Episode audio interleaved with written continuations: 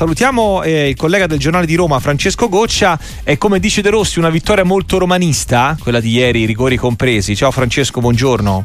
Ciao, intanto buongiorno a tutti. Eh, sì, una, oddio, una vittoria romanista fino a un certo punto, perché qui non è che siamo abituati molto a, a vincere la lotteria dei calci di rigore, solitamente eh, nelle, nelle, partite che, che, purtroppo contavano ci è andata sempre, male. Insomma. Quindi questa è un po' la prima.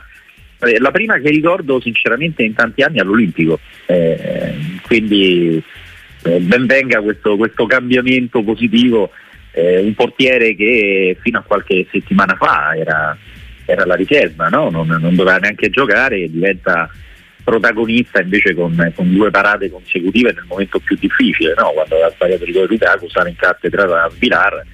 Eh, sicuramente romanista perché, perché è stata eh, si è fatta penare mm. ecco, si è fatta per il grado di sofferenza quindi, questa, quello per, eh, la sofferenza è stata data la sofferenza è stata data è poco romanista perché ecco solitamente calci di rigore ci dice male invece questa volta siamo riusciti a, a passare questa è una cosa positiva sicuramente. Abbiamo assistito Francesco appunto anche al cambio definitivo della gerarchia del portiere?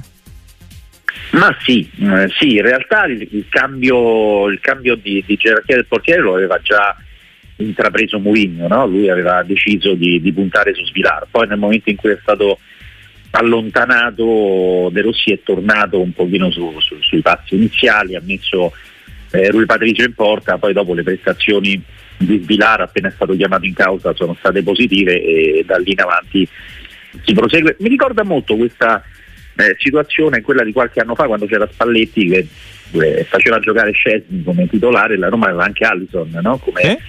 Come, come, riserva. Eh, Allison era il portiere della Roma, Scesni era in prestito dall'Arsenal. Eh, Spalletti puntava invece, ha puntato sempre su, su, su Scesni, no? Eh, poi va via, mette Allison e troviamo uno dei portieri più forti, più forti al mondo.